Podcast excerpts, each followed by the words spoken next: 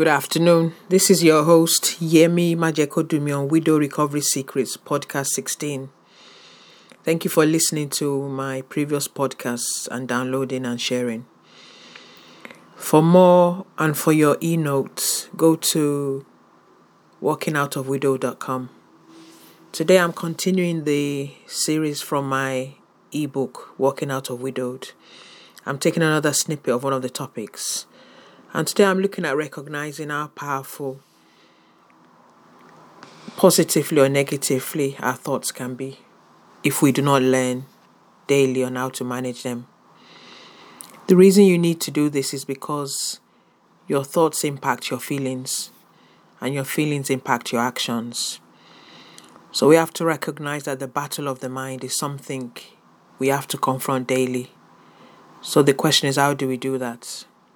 Firstly, our thoughts can be positive or negative or both at the same time, depending on what's going on in your life. But you must understand what your thoughts are saying to you at every given time. And when we are more vulnerable, for example, during the loss of a spouse, recent loss of a spouse, or during the recovery period, thoughts can be more your thoughts can be more susceptible to negative thoughts if you do not rein them in. As adversity brings into our lives different kinds of thoughts, lies, e.g., feelings of wanting to give up, failure, thoughts, so on and so forth, because of the negativity of loss. Secondly, when your thoughts are negative, your feelings will respond in kind. So you can start to so you can start to feel self-hate or feelings of not want of not being worthy, of being looking good, or nobody wants you. So those thoughts now become feelings or not bothering, you can't be bothered because of the fog of lust. And thirdly, when such feelings start to permeate your outlook, they manifest in your actions, e.g., you start to have extreme low motivation, not wanting to do anything, nothing seems to want to give you joy.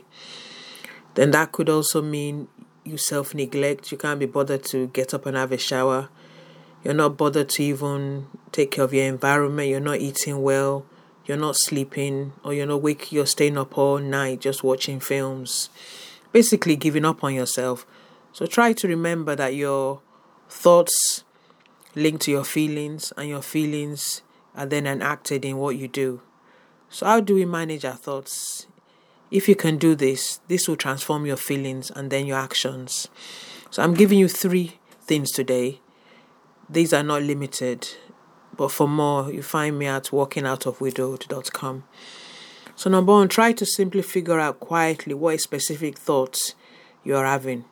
For example, anxiety so anxiety for some people can manifest in like an ache in your tummy or just feeling that you can't relax. So what is specifically making you anxious at that given moment? Try and find out what is making you anxious. It might be there's an event coming up. It might be the funeral, or it might just be your you have to clear the house out of his your late spouse's stuff, or starting a new job. It could be anything. So what you have to do is when a negative thought comes up, you have to try and turn it to positive.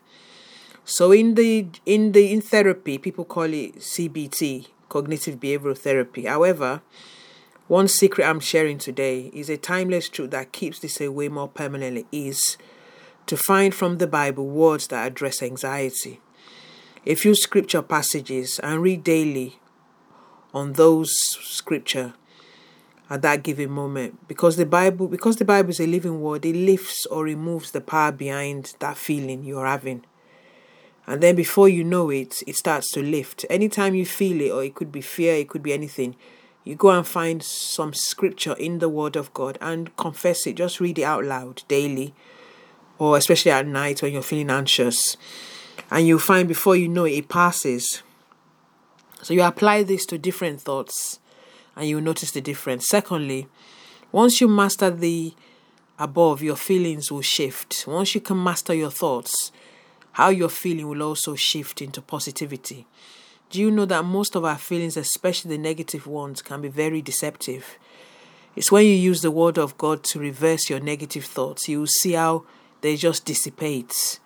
The word of God can be and is always very powerful. I've used it in every situation. Even today, I still use it.